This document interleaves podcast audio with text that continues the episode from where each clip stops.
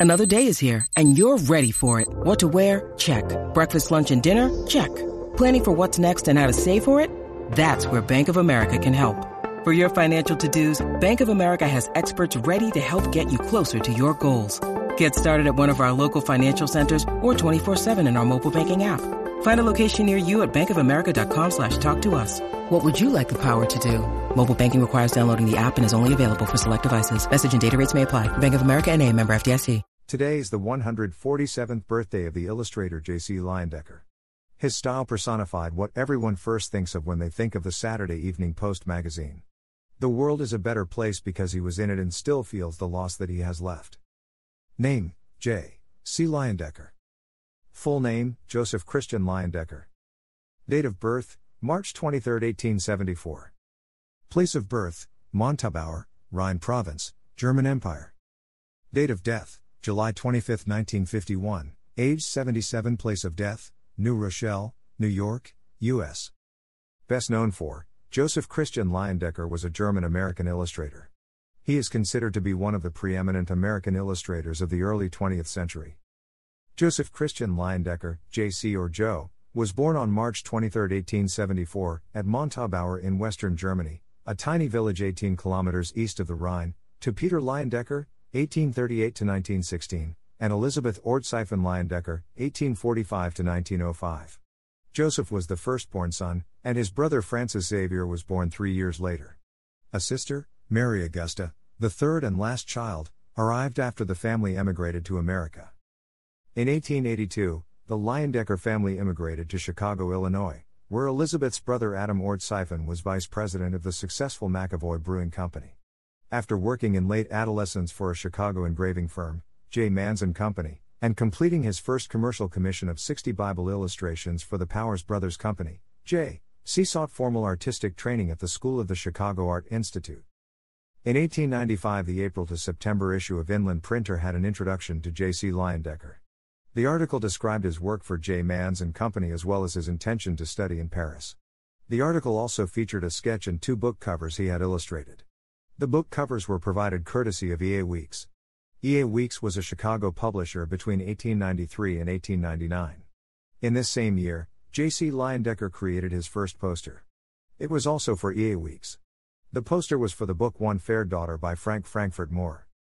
After studying drawing and anatomy under John H. Vanderpoel at the Chicago Art Institute, J. C. and younger brother Frank enrolled in the Académie Julian VII, in Paris for a year, where they were exposed to the work of Toulouse-Lautrec, Jules Chéret, and also Alphonse Mucha, a leader in the French Art Nouveau movement.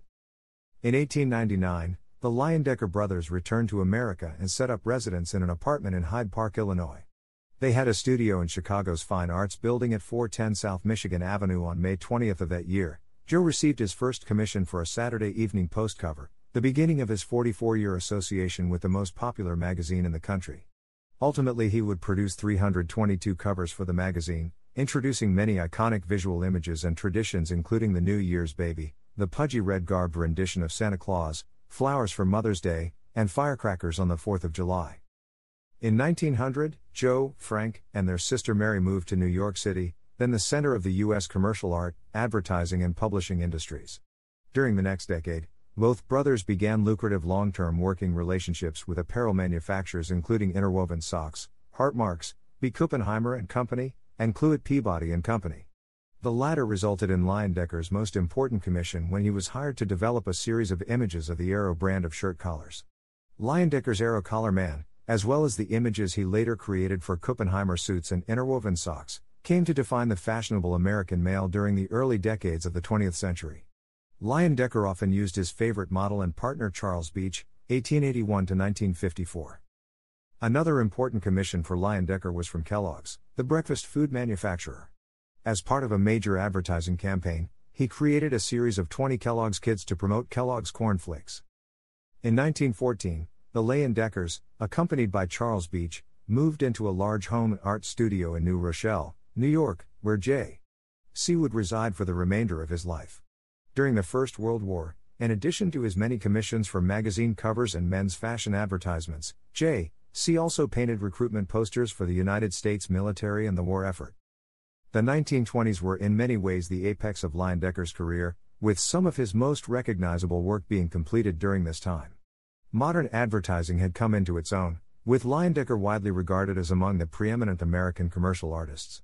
This popularity extended beyond the commercial, and into Leyendecker's personal life, where he and Charles Beach hosted large galas attended by people of consequence from all sectors. The parties they hosted at their New Rochelle home slash studio were important social and celebrity making events. As the 1920s marked the apex of J.C. Leyendecker's career, so the 1930s marked the beginning of its decline. Around 1930 31, Cluett, Peabody, and Company ceased using Leyendecker's illustrations in its advertisements for shirts and ties as the collar industry seriously declined after 1921. During this time, the always shy Leyendecker became more and more reclusive, rarely speaking with people outside of his sister Mary Augusta and Charles. Frank had died in 1924 as a result of an addiction riddled lifestyle. Perhaps in reaction to his pervasive popularity in the previous decade, or as a result of the new economic reality following the Wall Street crash of 1929, the number of commissions Leyendecker received steadily declined.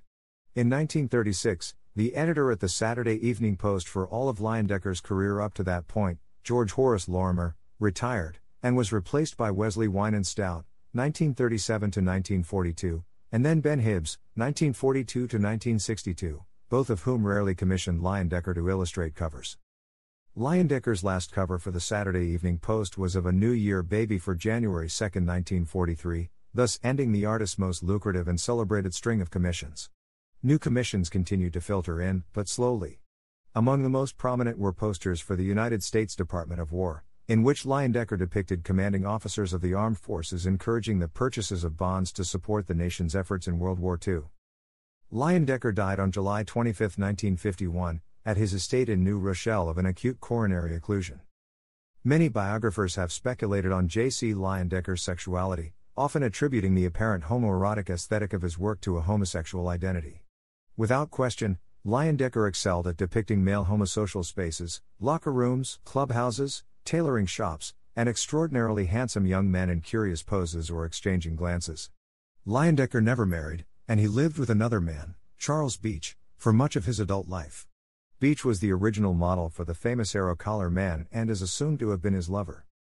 While Beach often organized the famous gala like social gatherings that Leyendecker was known for in the 1920s, he apparently also contributed largely to Leyendecker's social isolation in his later years. Beach reportedly forbade outside contact with the artist in the last months of his life.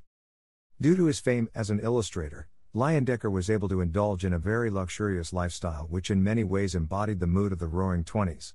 However, when commissions began to wane in the 1930s, he was forced to curtail spending considerably. By the time of his death, Leyendecker had let all of the household staff at his new Rochelle estate go, with he and Beach attempting to maintain the extensive estate themselves. Leyendecker left a tidy estate equally split between his sister and Beach.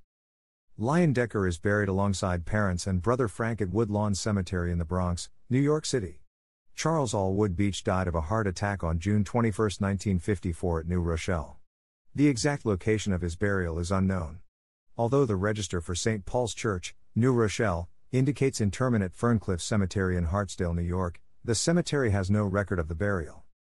Examples of his work can be found in the collections of the Haggin Museum in Stockton, California, the National Museum of American Illustration, and the Grace Vanderbilt in Newport, Rhode Island, and in the Pritzker Military Museum and Library in Chicago, Illinois.